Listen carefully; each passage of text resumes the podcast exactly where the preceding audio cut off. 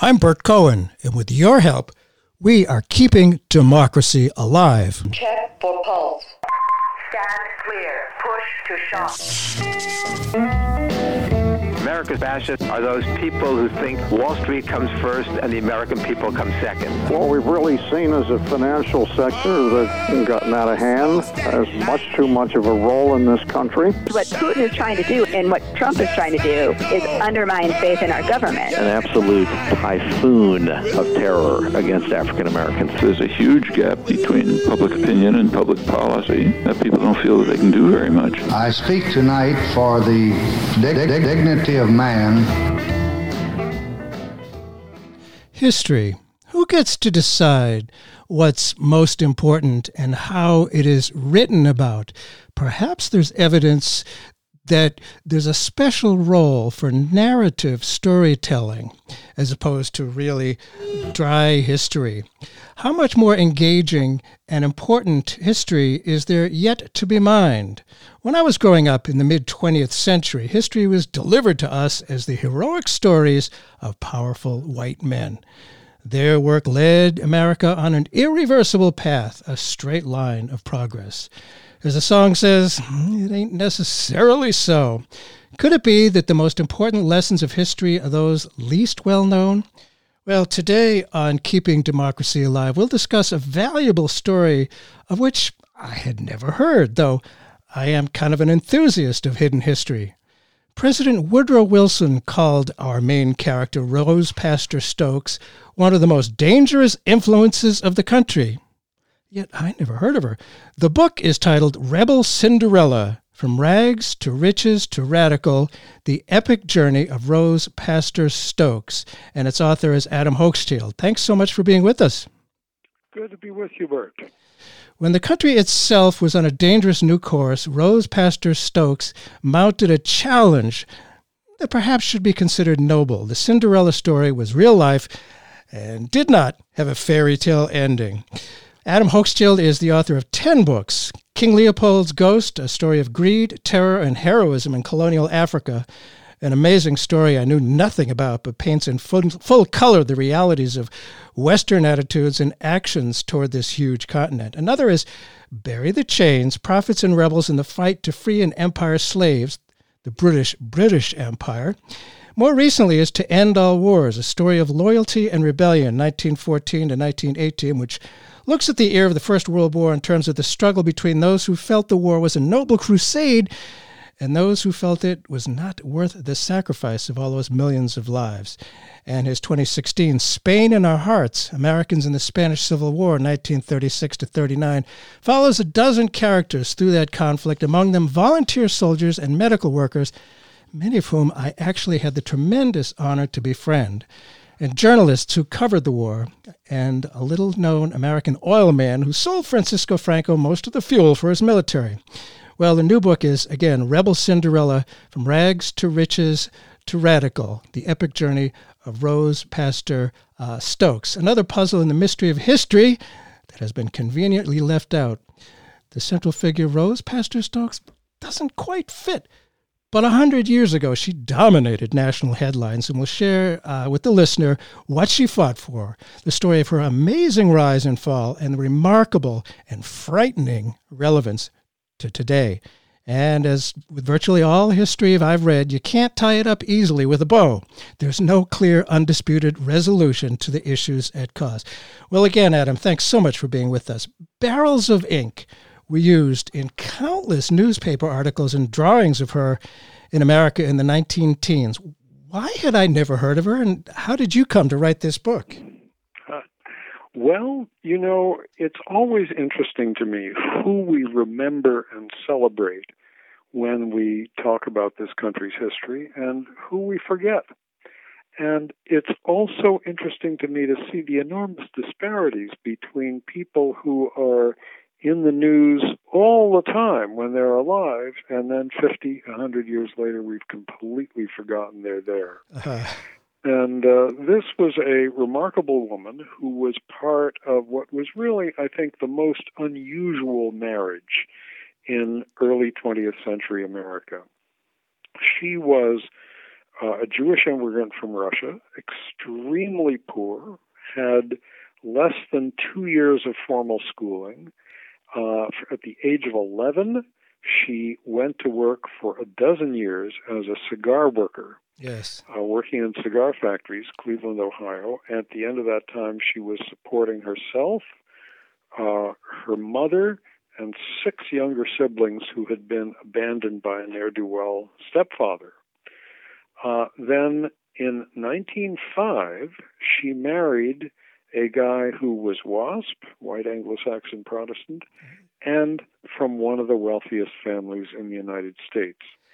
So you can imagine how that put their marriage on the headlines. This was a marriage that was literally on the front page of the, the New York Times.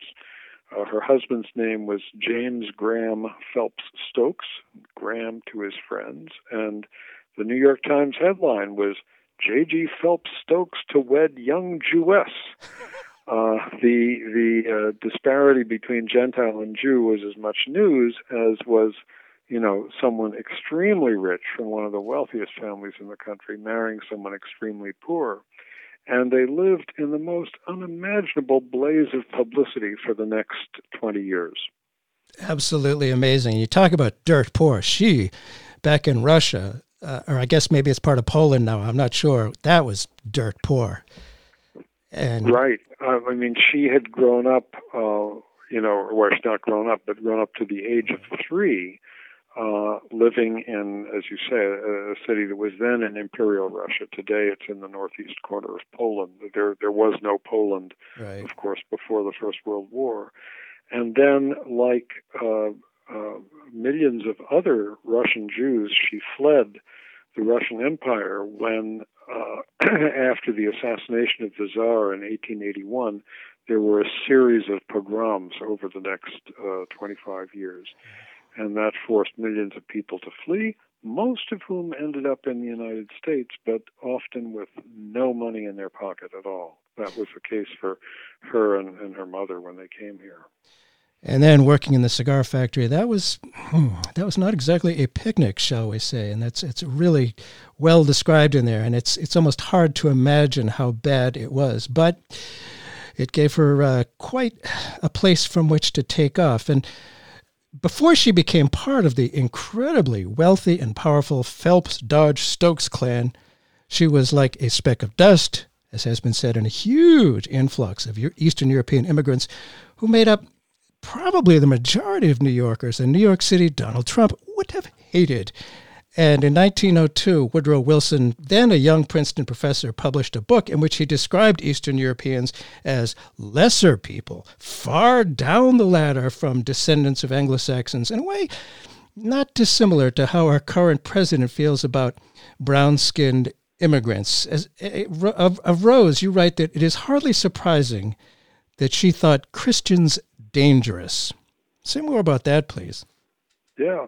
Well, I think you're absolutely right, Bert, that a lot of the venom today that is directed by uh, people like Donald Trump at Mexicans and immigrants from Central America and so forth, at that time was directed at immigrants from outside of places like England, Germany, France, anywhere southern Eastern Europe uh, Jews, Poles, other Slavs, Greeks, Arabs. Uh, these were the people who, in the eyes of eugenics uh, fanatics and other people who who you know thought in racial terms in those days were these are the people who were polluting the American gene pool, mm. and this was a tide to be turned back. I mean, the irony, of course, so is that uh, uh, look at the way the intellectual luster of 20th century America was added to by those Jewish immigrants from from uh, uh, Eastern Europe and Russia. They were poor when they arrived here, but you know many of them, they and their descendants had startling achievements, as as well as people who came from these other places as well. But there has always been an undercurrent of nativism in this in this country, an undercurrent that's you know boiling along under the surface in American life, and we see some of it uh, coming up to the surface in the person of President Trump today, and there was a lot of it coming up to the surface, you know, around 1890, 1900, 1910, in the form of diatribes hmm. against immigration by people who considered themselves of old stock, that mm-hmm. is, of British, German, French descent, who didn't want any of these unwashed newcomers uh, bringing down standards in the United States. Boy, that sounds familiar. It's, it's it's amazing that it's gone on this long, but I suppose some people like to have, I don't know, some bad guy, something to blame everything on. We've seen that happen oh a number of times in history. She she met her future husband who was then volunteering at a settlement house in New York City. It seems like an incredibly unlikely pairing. What was a settlement house? Uh, who was he? What and uh, talk about the role of noblesse oblige, philanthropy then and now. And right. Go ahead. Well, Rose, as I mentioned, uh, spent a dozen years as a cigar worker, yes. uh, and then I should just tell you how she came to be in New York. She she was uh, working in cigar factories in Cleveland, Ohio, but on the side, she had started writing little articles, anecdotes, sentimental poetry for a Yiddish newspaper published in New York, but that was trying to go national. She wrote, happily for me, because I don't speak Yiddish, she wrote for the English page of this uh-huh. newspaper. And she was prolific enough that the newspaper finally invited her to come to New York and be a reporter for it there. So she arrived in New York uh, at uh, for the first time in the uh, in January of 1903. Went to work as a reporter for the paper, and six months later, she was sent to interview somebody who worked in a settlement house on the Lower East Side. The Lower East Side, of course, was the heart of Jewish New York, with hundreds of thousands of recent immigrants, uh, mo- almost all from Eastern Europe and Russia, uh, living packed into dilapidated tenements, living in, in, in often horrible conditions, great poverty. These settlement houses were institutions that existed um, throughout the Northeast and the Midwest. The first one was famously started by Jane Addams in Chicago. Ah. And these were places where uh, there were things like uh, uh, literacy classes for adults, um, uh, feeding programs for children, sports teams for children, uh, classes in music and art and other things that would enrich the school uh, curriculum. These were kind of charitable good works places that were largely staffed by well to do college graduates. Much the way today that somebody, you know, a good hearted person wanting to uplift the world might graduate from college and join the Peace Corps.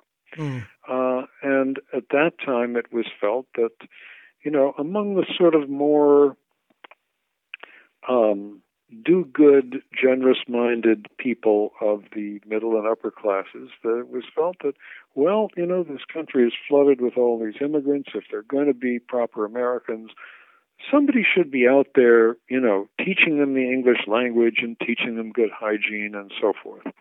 So these settlement houses were places where, as I say, these these middle and upper class college graduates came to work and often to live.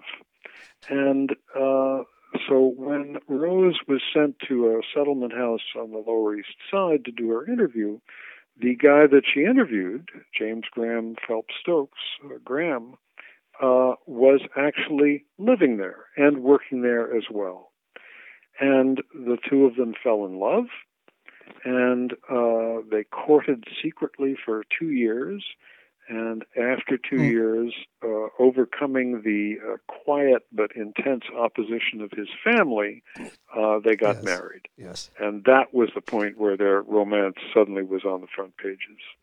For those who may have just tuned in, Bert Cohen here. The show is Keeping Democracy Alive, and we're talking with uh, acclaimed author Adam Hochschild about his new book, Rebel Cinderella From Rags to Riches to Radical The Epic Journey of Rose Pastor Stokes. And I, wonder about this sense of uh, noblesse oblige. And, and, and I think in Graham, perhaps, I'm not sure, she saw someone who was interested not just in reducing a sense of rich people's guilt, but perhaps actually making change. Your thoughts? Well, I think that's true. I mean, he came from a family that had uh, a philanthropic tradition. Uh, there was a Phelps Stokes Fund, uh, which I believe is still in existence, which has put a lot of money into African American education. Graham Stokes himself was on the board of Booker T. Washington's Tuskegee Institution. Um, other members of the family had been missionaries. Uh, Graham originally wanted to train to be a medical missionary. He'd actually gone to medical school. So there were these missionary uh, do gooder impulses in the family. And I think it was that that led him to go to work in a settlement house on the Lower East Side and to do something which none of his siblings or relatives did, which was to make this remarkable leap and marry not just out of his class, but out of his religion, to marry a Jewish woman and to marry a factory worker. And it was a, a bold leap that he made. Uh, and this is what, as I say, landed them on the front pages and began this extraordinary relationship, which is what I what I trace in the book. One thing the book does that radio can't is have pictures. Uh, there is a photo of the Phelps summer cottage in Western Mass. I wonder if you could describe that a bit and talk about how she and her friends on the left dealt with that seeming contradiction. Maybe you can describe that place. It's it's amazing. Well, it was a remarkable building. It was when it was built in the 1890s. It was for a time the largest private home in the United States. In the, the, the Berkshires, Western Massachusetts, Stockbridge, Massachusetts, had 100 rooms. And legend has it that one of Graham's brothers, who was in the class of 1896 at Yale, sent his mother a telegram saying, bringing some apostrophe 96 fellows home for the weekend. And the apostrophe got dropped from the telegram, and the mother wired back saying, Many guests already here have room for only 50. she thought he was bringing 96 home, friends home for the weekend. So here was this enormous place. Uh, and uh, as I say, largest private home in the United States. You see photographs of it. It looks like a kind of grand hotel. Yeah, it's impressive. Uh, three stories, several several wings, and it was not the only uh, home the family had. They they had a sure. mansion in New York on Madison Avenue that today is part of the Morgan Library. They lived right next door to J.P. Morgan. Um, they had a, a so-called camp in the Adirondack Mountains, upstate New York. Uh, when Graham was growing up, they had a weekend house on Staten Island, where which was apparently a place where many uh, wealthy New Yorkers had weekend homes. Uh, so he grew up in enormous comfort. Yes. Um, and then when he and Rose married, it was um, a considerable adjustment for her to live at least partly in that world she was not completely comfortable in it, but mm-hmm. she navigated it very well. Actually, got on with his family, became close friends with with one of his sisters. Uh, was kind of aghast at the attitudes of some of the others, mm. but she navigated extremely skillfully between the different worlds that uh, she lived in uh, the world of in, intense poverty in which she'd grown up, often not having enough to eat. In fact, I, I mm-hmm. found a letter from her sent to a friend a year or so after she married, and she said, "You just don't know what a difference it makes in my life to have a full stomach all the time." Mm-hmm. Um, at the same time, together, they entered a new world because they married in 1905. Then in 1906, they both joined the Socialist Party which they saw as the solution to the um, you know ills of uh, poverty, Sure. terrible working conditions, and so on, which they were so acutely aware of, and that put them in the middle of really the most extraordinary group of people, all of the most interesting folks in the United States at that time. Uh, Emma Goldman, Lincoln Steffens, John Reed, Big Bill Haywood, Elizabeth Gurley Flynn, Upton Sinclair, Mother Jones, uh, all of these people were their friends, often their house guests. You could not have spent a more interesting weekend than being at their, their home one weekend with some of these folks there. Absolutely uh, incredible. These salons, these, uh, uh, you know, I get the sense that in the early part of the last century, there was a real optimism on the left. The fact that, you know, somebody like Graham would join the socialists, uh, you know, it's, it's, uh, the word was, I don't know, I mean, I guess it was open to interpretation back then. And of course, one of the publications at the time, which was eventually crushed, which you do talk about and is a major focus, was Max Eastman's uh, magazine called The Masses. That magazine and the Greenwich Village salons, mixing intellectuals and artists with real working class people like the IWW's uh, Big Bill Haywood. Uh, this idealism and optimism. What did they see as the dawn of a new age of creativity? What, what vision did they preview now held by some of today's cultural and political left? What was that vision? Well, you're right. It was a time of wonderful optimism. And I think uh, partly because two things had not yet happened. The really big thing that had not yet happened was the First World War. And of course, Yeah. the outbreak of that war in 1914 completely destroyed the hope that everyone had that the working classes of different countries of the world would feel ever more solidarity with each other and would, of oh, course, I never go to war. If they went to war against anybody, it would be against the capitalists. Well, think- uh, yes. August 1914 crushed that dream for good, but it was a dream that you know people believed in so earnestly and so good-heartedly before then. Then, of course, the the other thing that um, you know kind of brought a curtain down on that era of hope, I think, was how the Russian Revolution turned out, Uh, where you know it was um, uh, so easy to be a socialist before 1917 because you can say socialism will cure everything. You know, Right. the industry will be owned by the people and the land will be owned by the people. It was often a little fuzzy just how that was going to work, but somehow you could read into this dreamed of future whatever you you, Right. you wanted to see there. And then, of course, when a revolution did come in in Russia, uh, most people assumed that uh, paradise had arrived there, and it took a while for it to sink in that uh, you know this was not the case. yeah. Uh, but the period before all this happened, uh, you know, 1900 to 1914, I think was a wonderful and hopeful time. Yeah. And it was also a time when, you know, labor leaders like Big Bill Haywood and uh, Eugene Debs and so on really mixed with some of the great intellectuals of the day, and there was a kind of an exchange of ideas and a sense that we're all in this together that I find uh, quite beautiful. Yeah, it was nice. And uh, well, an- another book you wrote, of course, was to all end all to end all wars about that First World War, the effects of which I don't think have ever ended. When That's right. when Wilson was running for re-election in 1916, of course, his slogan was "He kept us out of war."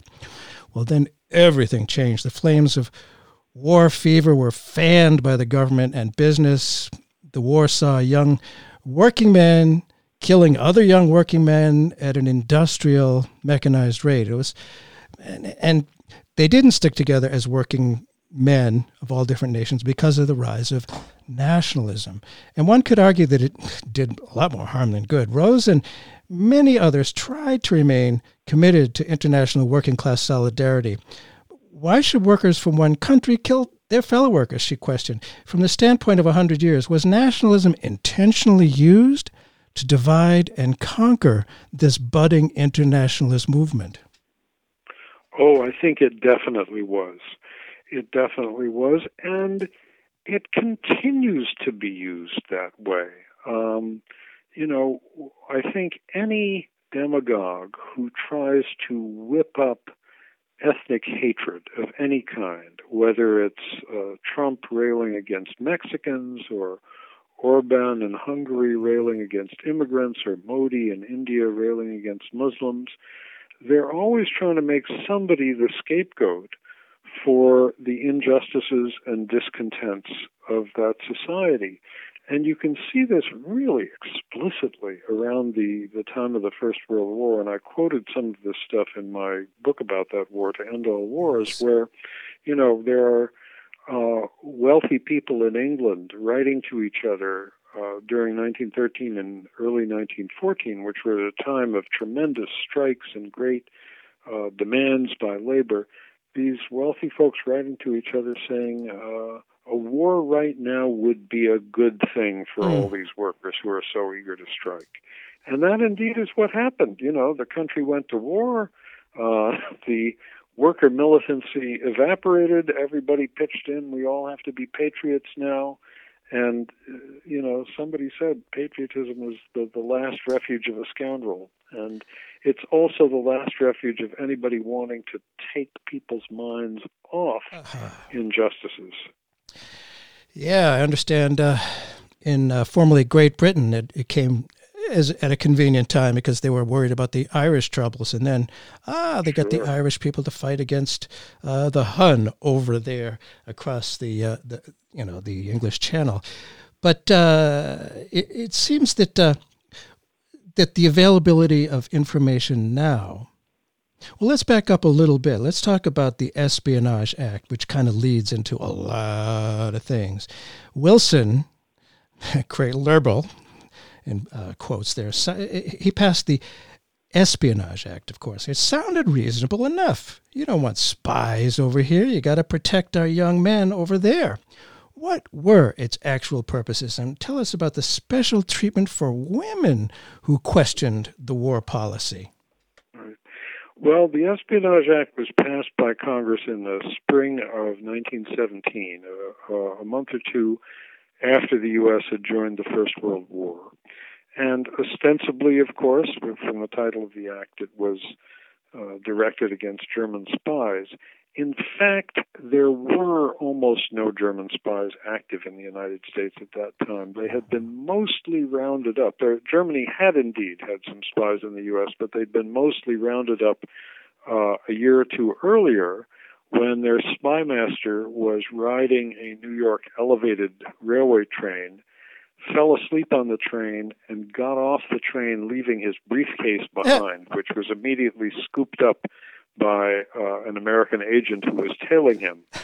So the German spies had mostly been arrested but, by that point. But the Espionage Act was basically directed against dissenters against the war. It was the first law against uh, seditious speech that had been passed since the very short lived law that was passed in 1798, more than a hundred years before and uh, there were some 2,000 people who were convicted under the Espionage Act, almost all of them sent to prison.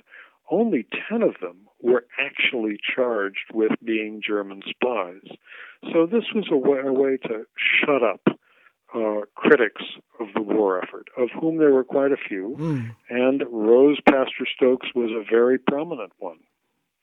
Yeah, there were quite a few people against the war. I mean, Wilson before 1916 kind of hung out with a lot of uh, anti-war people. But what about there was special treatment for women who questioned the war? Something very cultural about that. Yes, because women were thought of first of all, you know, by most people, or most men in this country anyway, almost all men, they were thought of as people who were not political actors. They were supposed to have the same opinions their husband had, and their job was to, uh, you know, produce babies, mm-hmm. especially if there were women, you know, of proper stock, that is Anglo-Saxon uh, to have lots of children, who could then populate the male children could populate the armies, and the women uh, children could produce more babies. That was their role. So the government got particularly upset when there was an outspoken woman.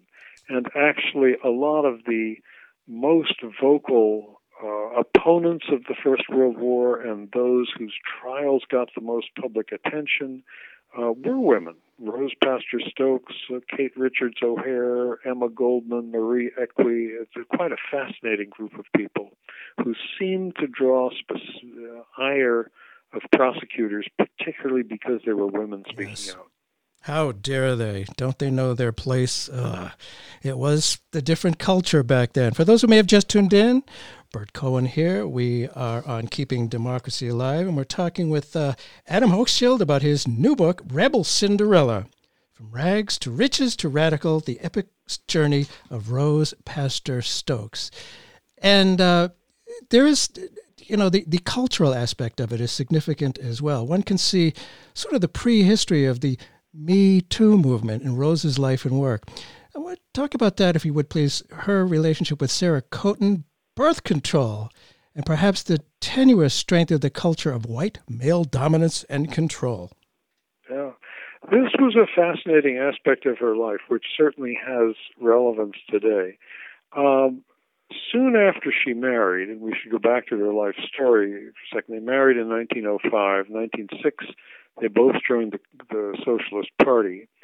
Uh, around 1909, there began in this country a huge wave of strikes, which continued almost unabated for the next decade or so. Hundreds of thousands of workers uh, going out on strike each year. And when this happened, it was Rose that workers wanted to have come and talk to them and speak at their rallies because she had been working class herself, knew the kinds of conditions that people worked in, and she was a spectacular public speaker from all reports. Uh, uh, very much in demand. One of the strikes she got involved in was that of garment workers in New York City. Uh, actually, several strikes. Uh, the first first started in 1909. There was another one a couple of years later, and one of the problems that garment workers had was uh, being molested by male superiors. Any woman doing piecework, you know, where you're paid, you know, mm-hmm. for the item that you produce, are sort of particularly vulnerable because you know if you were under the thumb of a male boss who had some sexual interest in you he could promise you well you'd be put in a higher paid job where you'd get more money for every item of clothing or whatever if you just you know, come mm-hmm. home with mm-hmm. me tonight or whatever. Mm-hmm. And she talks about this at one point, and it's really doesn't use the word uh, uh, sexual harassment, right. which is how we would describe it today, but it was clear that was as much of an issue then uh, as it is today. Then you mentioned the case of Sarah Coaten, which yes. was a fascinating one. This was a woman of that era who, like Rose, was a Jewish immigrant from Russia uh, she had gone to work as a trainee nurse for a doctor in New York City who maintained a very small maternity hospital in the same building where he lived. And he provided Sarah Coaten, his nurse in training, with a room uh, in his house in which to, to, to live and to sleep. One night he piped chloroform under her door uh, and when she was unconscious, he raped her. Uh, some weeks later, she realized she was pregnant. She went, got a gun, and shot and killed the doctor and waited to be arrested. So this case, of course, hit the headlines. Rose immediately went to the prison in New York where she was being held, interviewed her in Yiddish, uh, wrote the most complete story of the case that there is, and then announced to the news media that when Sarah Coaten was released from prison, she Rose, well, first of all, that Rose would pay all of her expenses for a trial, for defense at her trial, and then when she was released from prison, she would give her and the baby she was pregnant with a place to live. Uh, and that is what happened. uh, the trial took place, and actually, Sarah Coaten was let off. She was uh, found innocent of killing this doctor because another woman had come forward and said the doctor had tried to do the same thing to her. Um, so this was a case also with very strong feminist overtones that Rose got involved with during her lifetime. And of course, at the time, talking about birth control was completely forbidden. And I, I do believe that was because, you know, it threatened male dominance and control. And, you know, there was a lot of that going on. I mean, uh, Emma Goldman, lots of people, she was part of that as well. The available. Very, Go ahead. very definitely, yeah. Uh, you know, all public discussion of birth control was uh, forbidden under the, the what was called the Comstock Act. Yes. It was regarded as something pornographic if you were, you know, describing birth control techniques in in public, or heaven forbid, you know, uh, selling or providing patients with birth control devices. Naturally, you know, wealthy women who could afford to go to a private doctor of their choice could get all this kind of information in confidence. But talking about it in public, publishing pamphlets and books and so forth on the subject was forbidden. Emma Goldman, who did this, went to jail. Margaret Sanger, who was a friend of Rose's, also went to jail. Uh, Rose spoke about uh, the subject publicly and passed out birth control pamphlets from the stage at Carnegie Hall, uh, saying, I'm going to violate the law right here, right now. An incredible scene Yeah. where I probably the only time that anybody on the stage of Carnegie Hall has ever deliberately violated a law. She was not, however, arrested, unlike her friends Emma Goldman and Margaret Sanger, I think because the government didn't want to make her into a martyr figure. Mm. Ah, sometimes they get smart, but you know, and she was married to a very wealthy guy, and I'm sure that Right. made a difference. And you know, in today's America, and I, I, I don't know, other times perhaps we insist that the president has to be a celebrity of some sort. I don't think the president Wilson was a celebrity back then, but aside from actual governmental power, it seems celebrity was also very powerful then. In, in what ways was Rose what we would consider a celebrity? Why was she such a star? I wonder if you could talk about the role of celebrity and power in America then and now, perhaps. Well, I think celebrities are people that the rest of us want to project ourselves onto. uh, they fulfill some kind of dream. And the Cinderella myth is one of the most ancient of dreams, of course. The idea that if you're some impoverished, uh, you know, woman, you know, living in great poverty, Prince Charming will come along, recognize how virtuous and deserving you are, and rescue you and speed you off to his castle. And this was what people assumed the marriage of Rose and Graham Stokes was. Uh, and I think it was part of their fascination with it and their enthusiasm for it.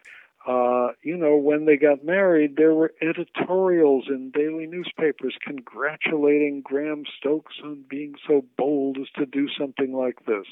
Uh, they were cheered when they appeared in public together. Uh, people compiled uh, scrapbooks of newspaper clippings about them, and, and I found one of these at the New York Historical Society.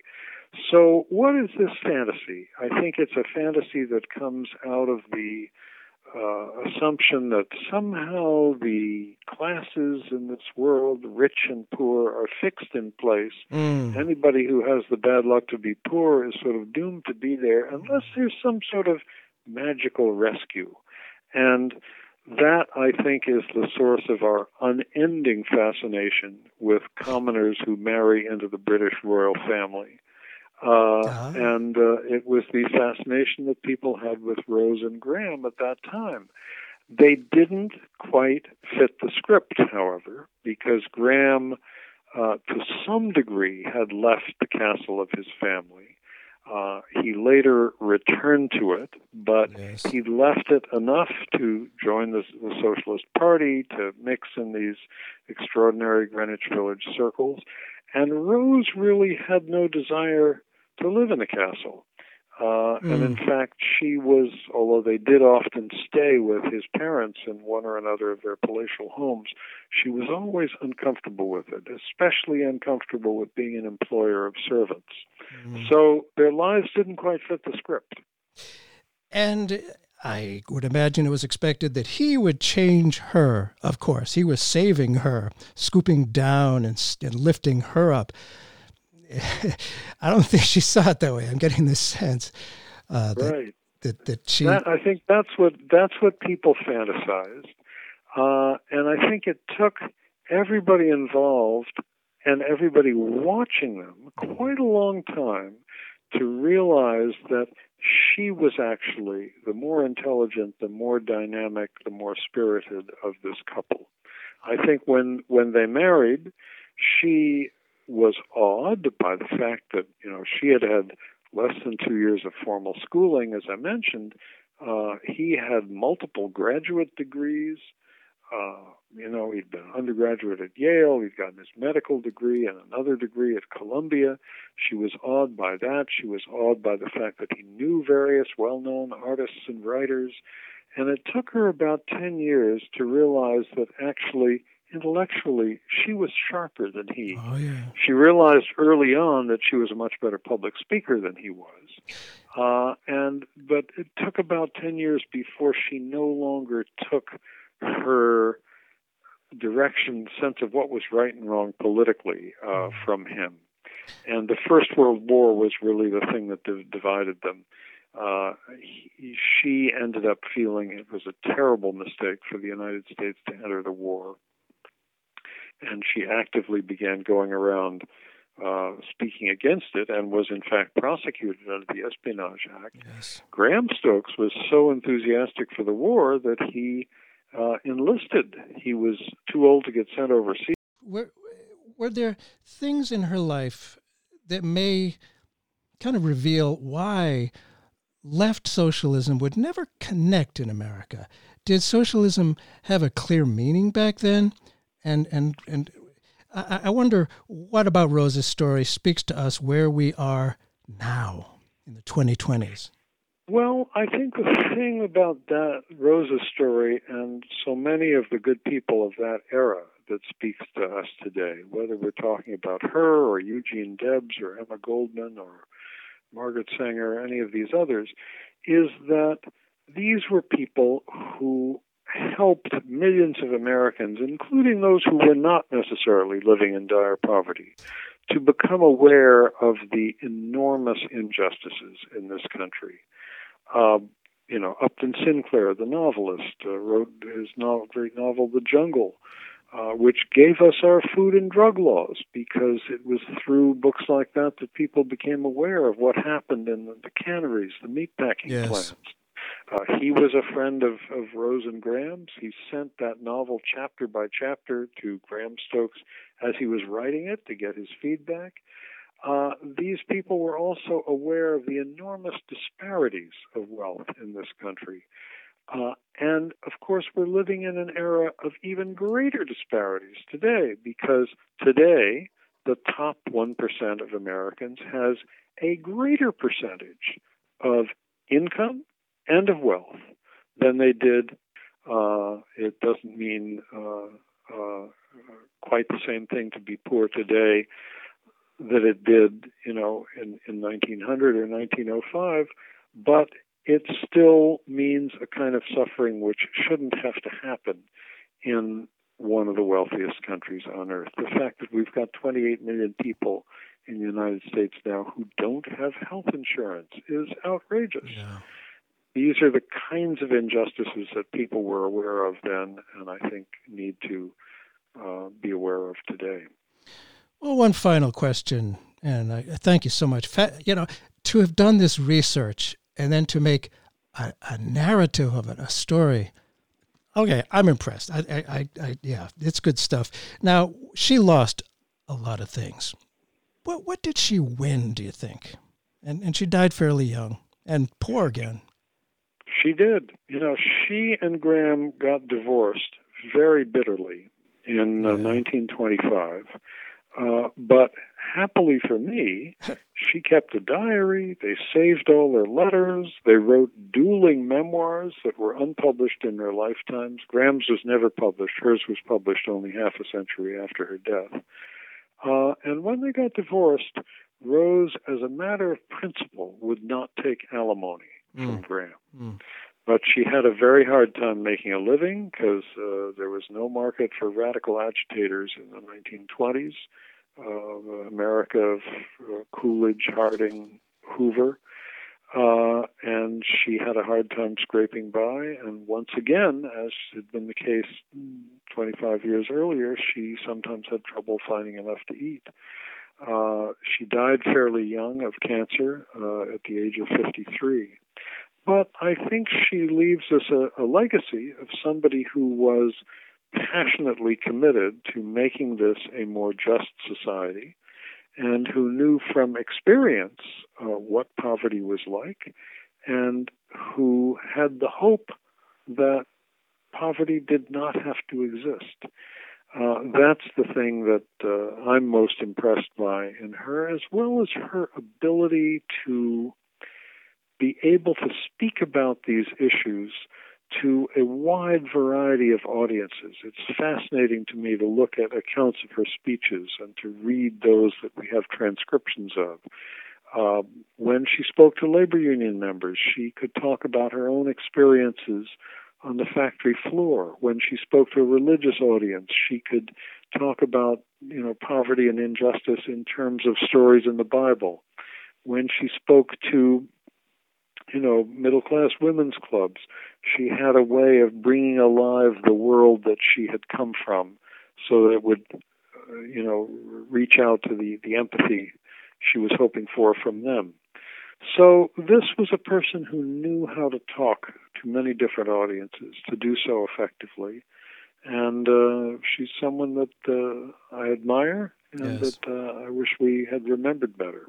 Well, I'm glad you have this uh, new book once again, thank you, Adam Hochschild, so much for being with us. Uh, so many uh, really uh, revelatory books that I have enjoyed. This one is Rebel Cinderella From Rags to Riches to Radical The Epic Journey of Rose Pastor Stokes. Thanks so much for being with us today. Okay, thank you, Burt. She's a rebel girl, a rebel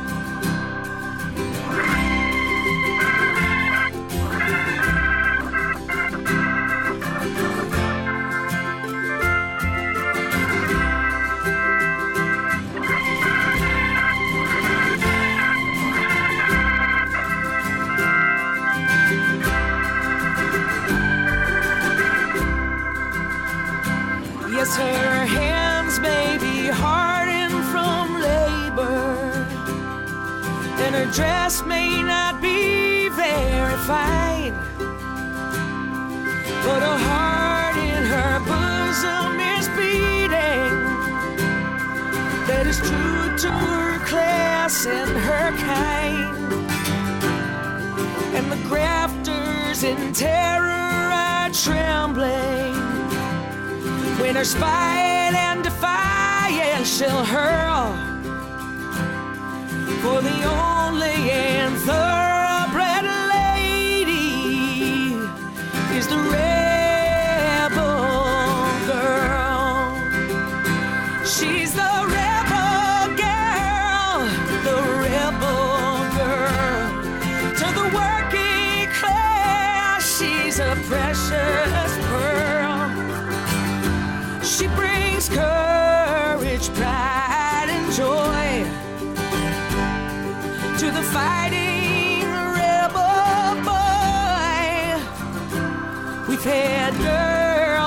girls